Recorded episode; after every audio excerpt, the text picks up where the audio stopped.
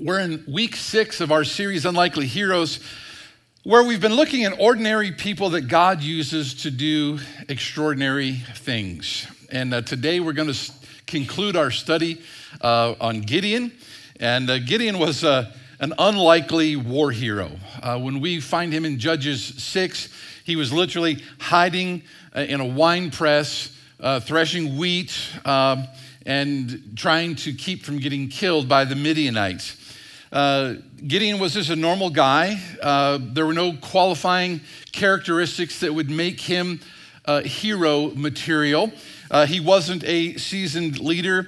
He didn't come from a powerful family line. There was nothing about him. He wasn't exceptionally strong, wise, or gifted in any way. wasn't necessarily good looking. He was just a man that God chose to be a hero amongst his people and lead his people to overcome the Midianites. Now, he had some challenges to overcome. Uh, he didn't always take God at his word. Uh, he needed proof. You ever been there? You know? He needed proof. And then when he got proof, he needed more proof. Uh, so you could say that faith wasn't necessarily his strong suit. Uh, and yet, in time, he, he eventually obeyed and did what God called him to do.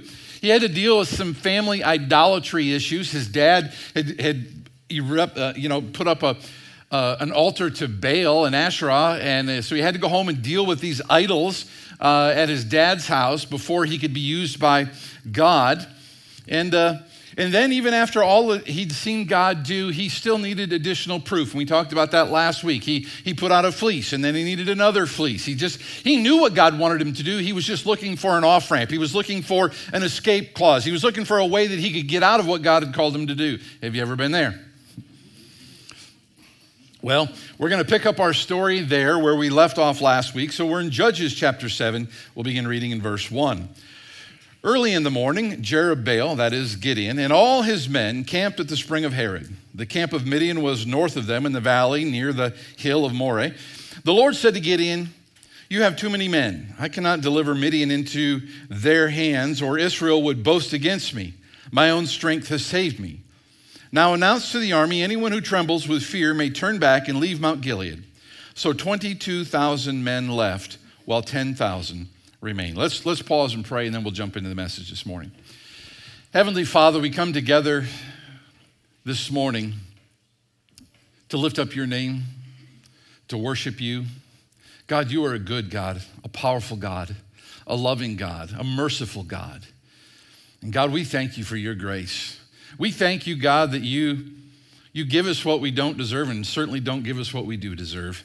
Uh, Father, uh, we, just, we just worship you this morning. God, as we look at the life of Gideon today, may we learn some lessons. Father, may we see how big you are and how small we are.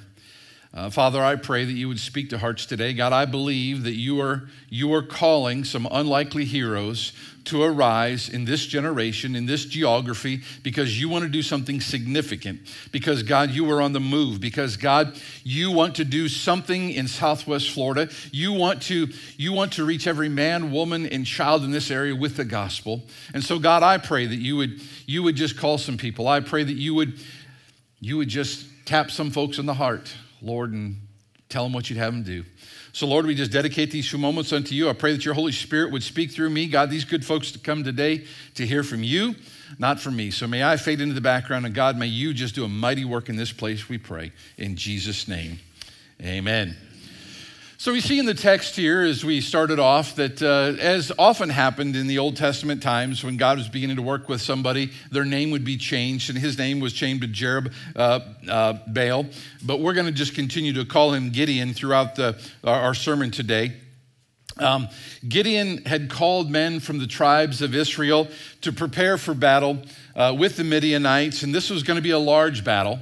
We know from uh, Judges chapter 8, verse 10, that the Midianites had massed 135,000 soldiers ready to uh, just come in and take over the land. And they were camped just north of Gideon's location. Uh, if you want some kind of a comparison, uh, there are about 150,000 active duty troops in the United Kingdom. Uh, so, Army, Air Force, Navy, The United Kingdom has about 150,000 active duty troops. Midian had 135,000. So, you know, here we have Gideon. He's about ready to take on what would be the equivalent of the entire uh, UK military. So they were outnumbered by a ratio of four to one. So Midian had four times as many people as Gideon did. So if I was Gideon, I'd probably be looking for more men because the odds were clearly not in his favor. And yet God came to Gideon in the passage we just read, and he said this He said, You have too many men. Now that doesn't make much sense, does it? Because that's exactly opposite what of a military minded person, a strategist would say. He would say, We need more people, not less people. So God told Gideon to dismiss anyone who trembled with fear. Now, can you just in your mind envision Gideon standing in front of all of his troops there? You know, he's got some 30, 32,000 troops in front of him. He says, All right, men, we are outnumbered. They have us by four to one odds. This is going to be a tough battle. It's not going to be easy. We're going to need you to work hard. So, if any of you are scared or afraid, you can go home. and, and I imagine the men probably looked at each other like, What did he just say? Did he? If you're scared or fearful, you can go home? That's what he said. They probably thought Gideon lost his mind because it sounds absurd. Yet, it's what he said. Anybody who wants to go home can go home. And guess what? 22,000 of them went home. Now the odds were changed. Now the odds were 13 to 1. So God here started stripping down Gideon and his army so that they would be completely dependent on God. And in the end, God would be the one that gets all the glory. So perhaps if you were Gideon and you're in his mind, maybe he's thinking, okay, okay, okay, okay, okay. Maybe, maybe what God is doing here is he's paring this down, but what he's doing is he's weeding out the fat and lazy people, you know, that, that aren't going to be able to run very fast. And he's going to leave me with the nimble and the quick and the smart and the talented and the ferocious. Maybe I'm going to have the Delta Force. Maybe I'm going to have the Navy SEALs. Maybe I'm going to have the Army Rangers here. We may be outnumbered, but we aren't outmanned. We're going to, we're going to do this. We're going to, we're going to, we're going to nail them. Verse 4 But the Lord said to Gideon, There are still too many men.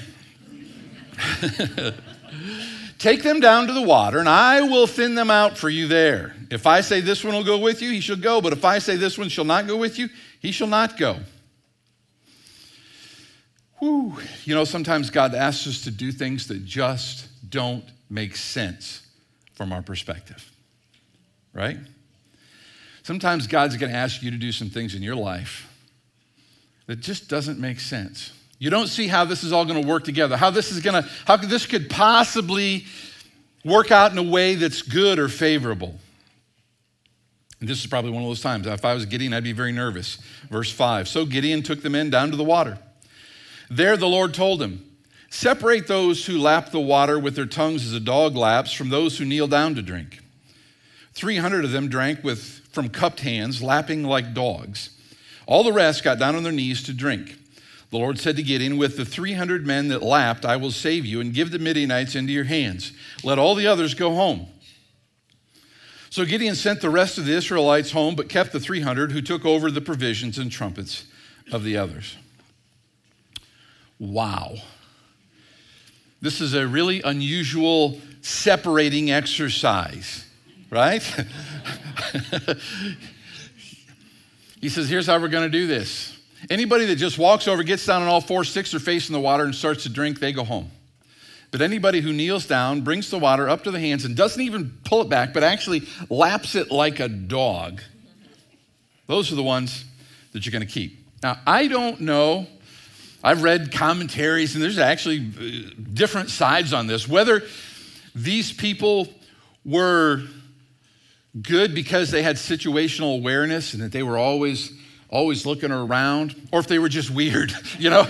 I mean, who does that? Who laps like a dog? You know, I don't know. But either way, 300 of them made the cut. Now the odds are 450 to 1. Gideon's army has been reduced by 99%. He started with over 30,000, he's down to 300. He's down to the last 1%. And I'm not sure one percenters are the people you want in a foxhole with you, you know. but that's what he did here. I was, I was preparing this, I was thinking, you know, God doesn't need you or me to fight his battles. He doesn't need us. And I think he's, I think he's kind of sending that message to Gideon here, right? So many times we think, oh, we've got to do this and we've got to make this happen. But the reality is, God doesn't need you or me to fight his battles. In fact, it's an honor to be selected by God, to be part of his battle plans. So if the odds are 450 to 1, as long as God is on our side, then those are, the odds are in our favor. Amen? We just have to trust him. When we go to battle in our own strength and our own power, using our own plans, if we win the battle, then our tendency is to think, look what I did. Our tendency is to think, look how successful I am. Look, look how my strategies work. Look how my plans came together. But here's the reality God has no interest in sharing his glory with you or with me. Because it's not about us, it's only about him.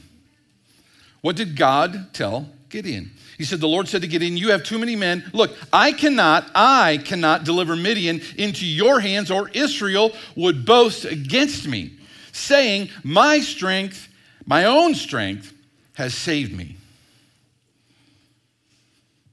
So God said right here, I'm paring them down because I want to show myself powerful on your behalf. I want you to see that it really isn't about you at all. I'm going to do this, I'm going to deliver them into your hands.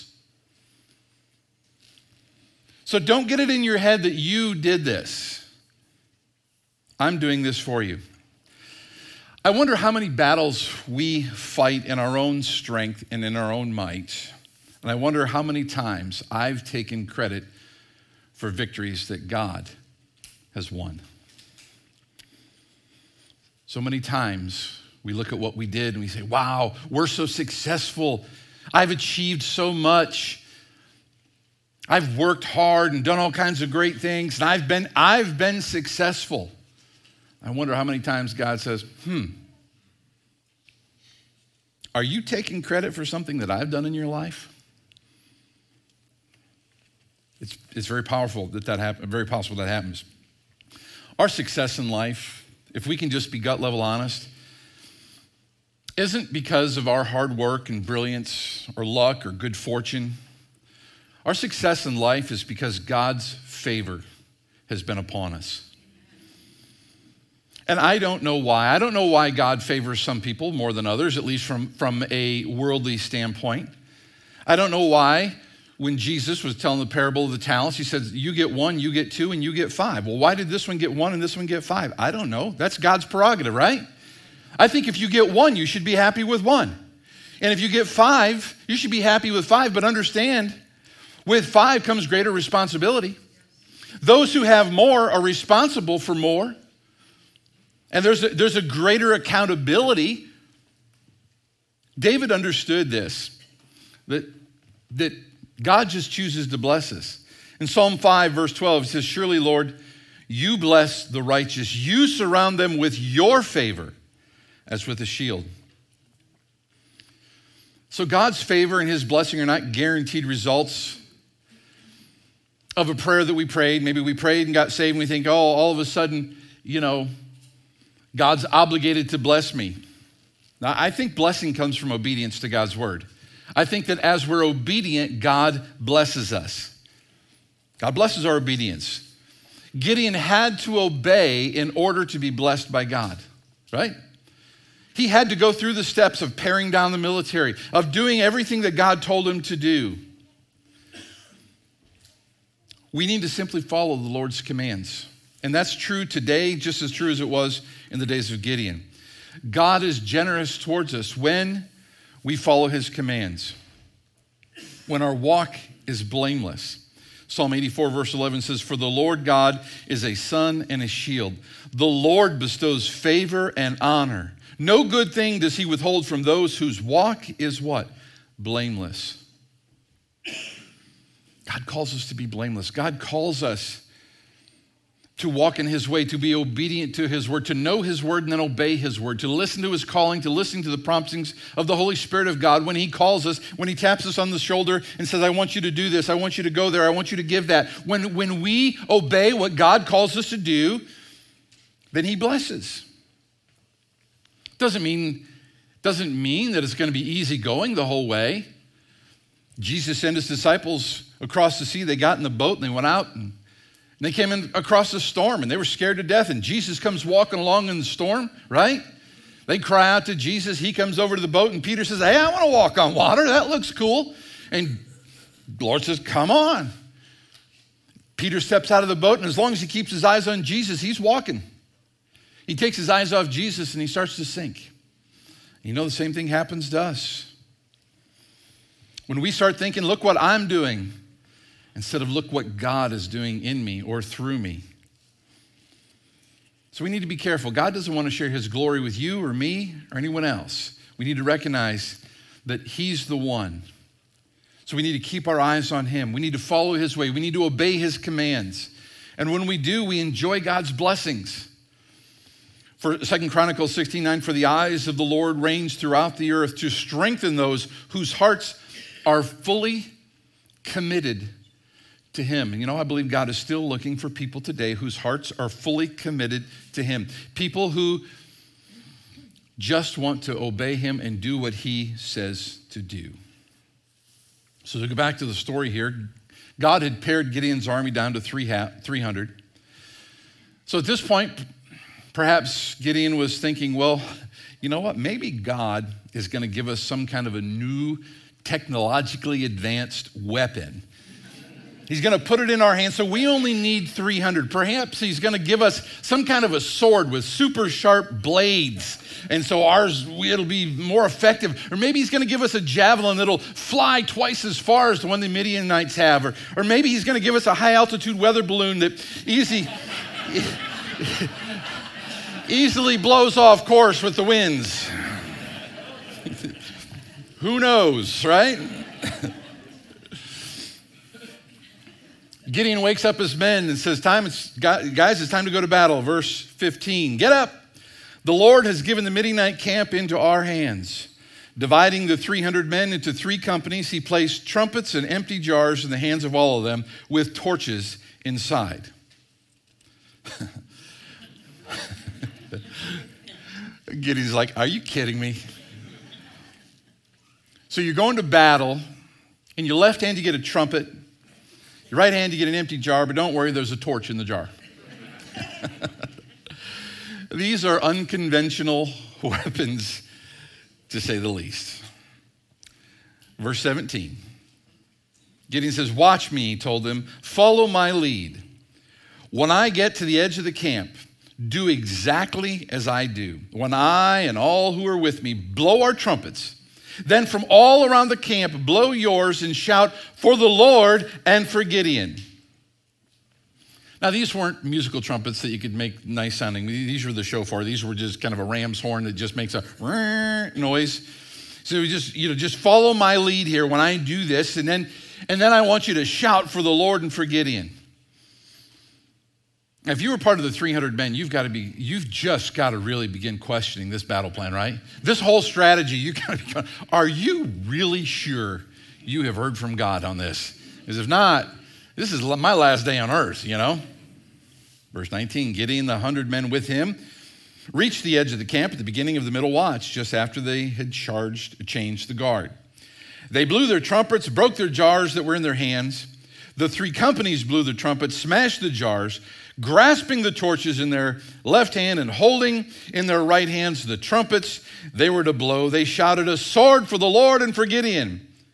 While each man held his position around the camp, all the Midianites ran, crying out as they fled. When the 300 trumpets sounded, the Lord caused the men throughout the camp to turn on each other with their swords. And now you go, oh, okay. Okay, I see what God's doing here. God wanted to show Israel that he was still fighting their battles. Because he said, You don't even get to take a sword to this battle. Oh, there's going to be a lot of people killed with a sword, but it isn't going to be yours. He did it in such a way that could only be explained by saying, God did it. God did it. I don't know about you, but I want to be part of something that's so big and so amazing that when we're all done, we can just say, God did it. You know, God did it. This wasn't something I did, something anybody else did. God did this. And he surely did. He, he secured a complete victory for the children of Israel. All Gideon had to do was obey the Lord's instructions. All Gideon had to do was do exactly what the Lord had told him to do. God didn't ask Gideon for advice, God didn't ask Gideon for his opinion. God didn't need a large army. He just responded to Gideon's faith. He just responded to the obedience that Gideon displayed. I don't think Gideon had any idea what was going to happen when he went. I don't, I don't even think, personally, I don't think Gideon knew that what was going to happen when he blew the trumpet and, and when they broke the, broke the jar and, and held up the torch. I think Gideon was waiting to see just as much as everybody else there as to what exactly is God going to do here? How is this going to, how is this going to work? I don't think he knew until he started to watch it all play out right in front of him. You see, I think God just wants us to trust Him and not try and figure it all out. How much time do we spend trying to figure everything out in our lives? Trying to figure out what God's doing instead of just trusting God, obeying God, doing what God leads us to do.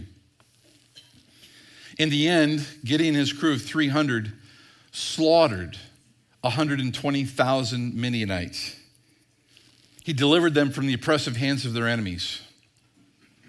Judges 8, verse 28 Thus Midian was subdued before the Israelites and did not raise its head again. During Gideon's lifetime, the land had peace for 40 years. Gideon became an unlikely hero, and they lived in peace for 40 years. Aren't you glad that God sees the best in us even when we don't see it in ourselves? When I talk about the fact that I believe God is calling unlikely heroes, in our minds, most of us start thinking, yeah, that's somebody else, but not me. God couldn't use me. Not, not you know, if, you know, if God knows me and God knows me, then God's not going to pick me. That's probably the same thing Gideon would have said. But you might be surprised. You might be the exact one that God wants to use because God usually uses the one you least expect. And you might be that person.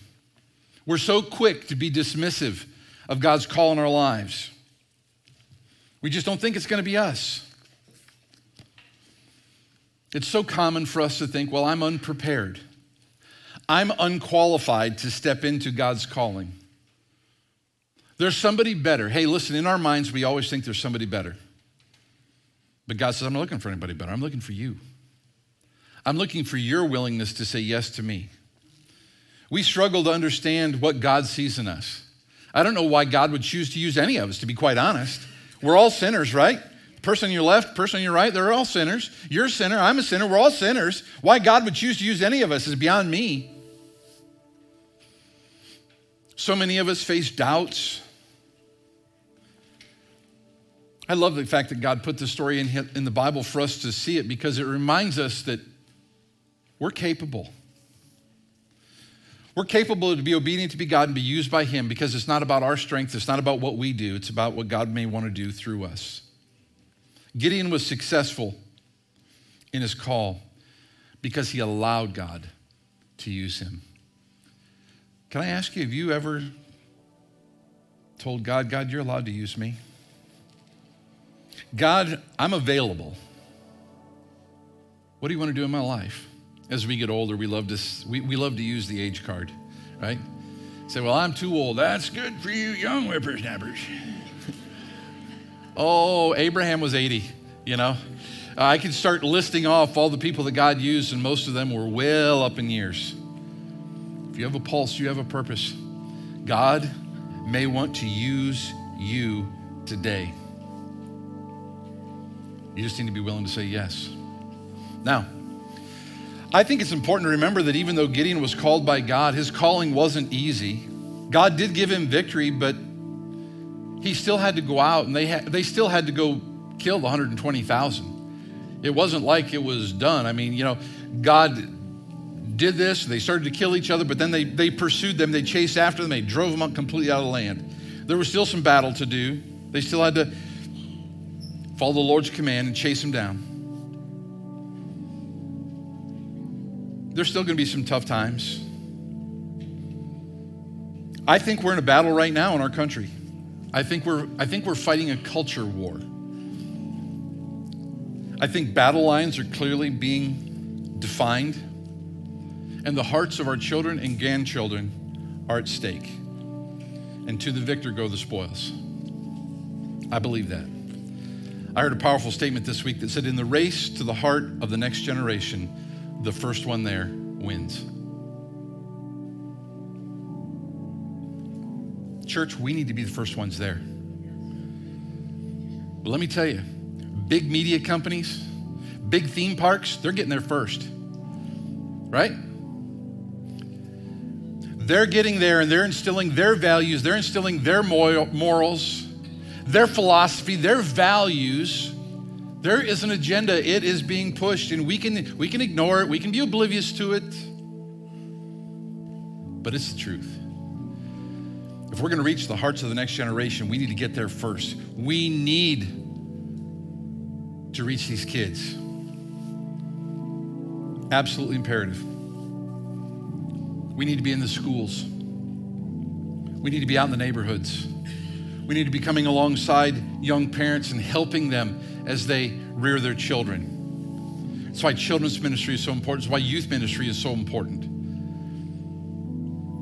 So much of what we're doing in the new campus, we are, we are committing a significant portion of our new facility to youth and children's ministries because that is, the, that is where the battle takes place.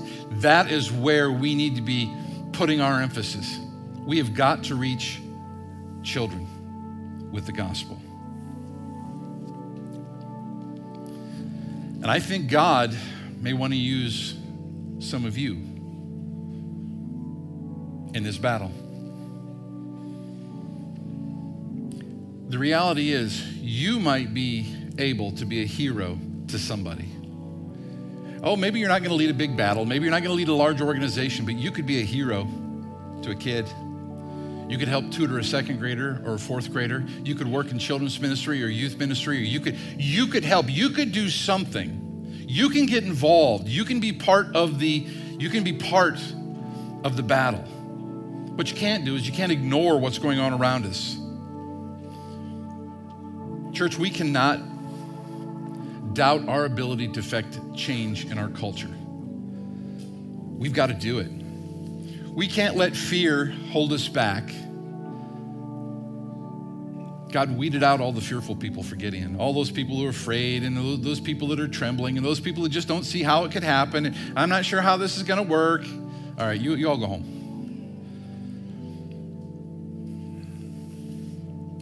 At Venture Church, we're taking the battle to the streets. We're training, equipping, and coaching leaders and pastors in 11 different countries, 27 different training centers, and growing, 800 students currently involved in our program. I think it'll be over a thousand by the end of the year. I think we're going to be looking at several thousand in the near future. I don't think we realize the impact that this little church is having around the world. But God is doing it. It isn't us, it's God that's doing it. We're just saying, okay, Lord, what do you want us to do? We're in the schools each week. We are in FCAs all across Collier County. Aubrey and Pastor Sean, they're out there. They're in the schools. They're on the sidelines with the, with, with the sports teams. They're getting it done. We have youth group every Wednesday night, 30, 40 kids coming out. As I said, our new campus is strategically designed to reach young people with the gospel. We're launching the Venture Cares mobile market as a way to reach out to the under, under-resourced and the overburdened in our community. You know, it's hard to listen to the gospel when your stomach is growling, right? When you're not sure where the next meal is going to come from. And we can be oblivious to the fact by just looking around at all the manicured yards and all the nice homes in this community, we can just think that everybody here has plenty of food. And I'm just here to tell you that's not the reality for about a third of the people in this community. It's tough. Last year, I preached a sermon series called Love Does.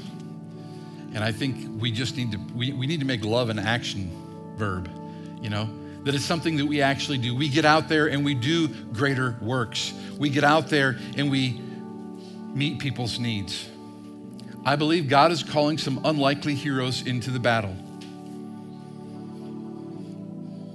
And it might just be you. We need some prayer warriors who are willing to hit their knees and to tap into the power of God.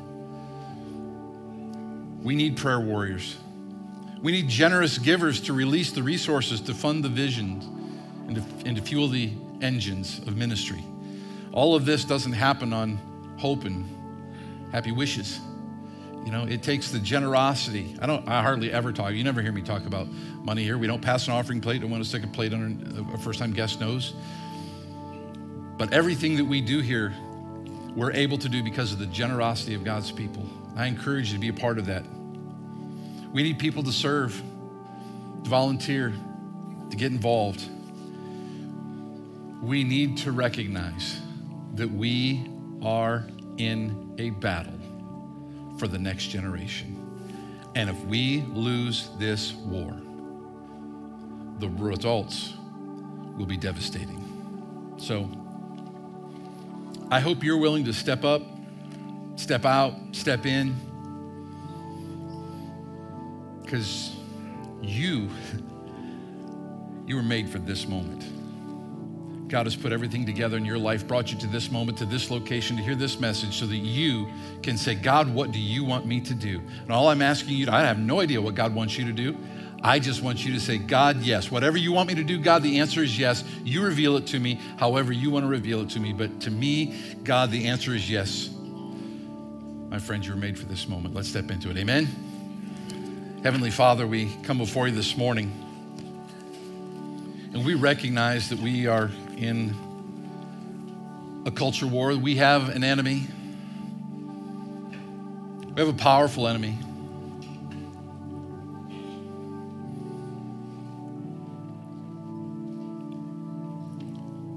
God, you told us that in this world we would face tribulation. You've called us to be overcomers. You've called us to be your ambassadors. God, you've called us to be men and women of faith. You've called us to trust you, even when it doesn't make sense, to obey you without question. Because, God, whatever it is you call us to do, whatever you lead us to do, God, we want you to get the glory. We're not looking for how we can, through synergy, pull all of our resources together to do something significant. That's not what we're looking for. God, we want we want to say yes to you, and then we want to see you work through us. That way, you receive the glory. God, help us to reach this community with the gospel. Help us to reach the schools and the children in this community. Help us to pour the truth into these young children's lives that they may, they may not walk down a path that leads them away from you, but God, that they would step into faith and trust in who you are. So, God, help us. Help us to spark a movement of God in Southwest Florida. Use us, God, to bring glory and honor to you and to fulfill that which you've called us to do. And God, I pray, I pray that you would call some unlikely heroes right out of this room today. You'd speak to hearts. And God, our answer would be yes, whatever you want me to do, Lord. Father, we love you. We praise you. We worship you this morning. Look forward to what you're going to do, God. In Jesus' name we pray. And all God's people said, Amen and amen. Let's all stand as we sing our final song this morning.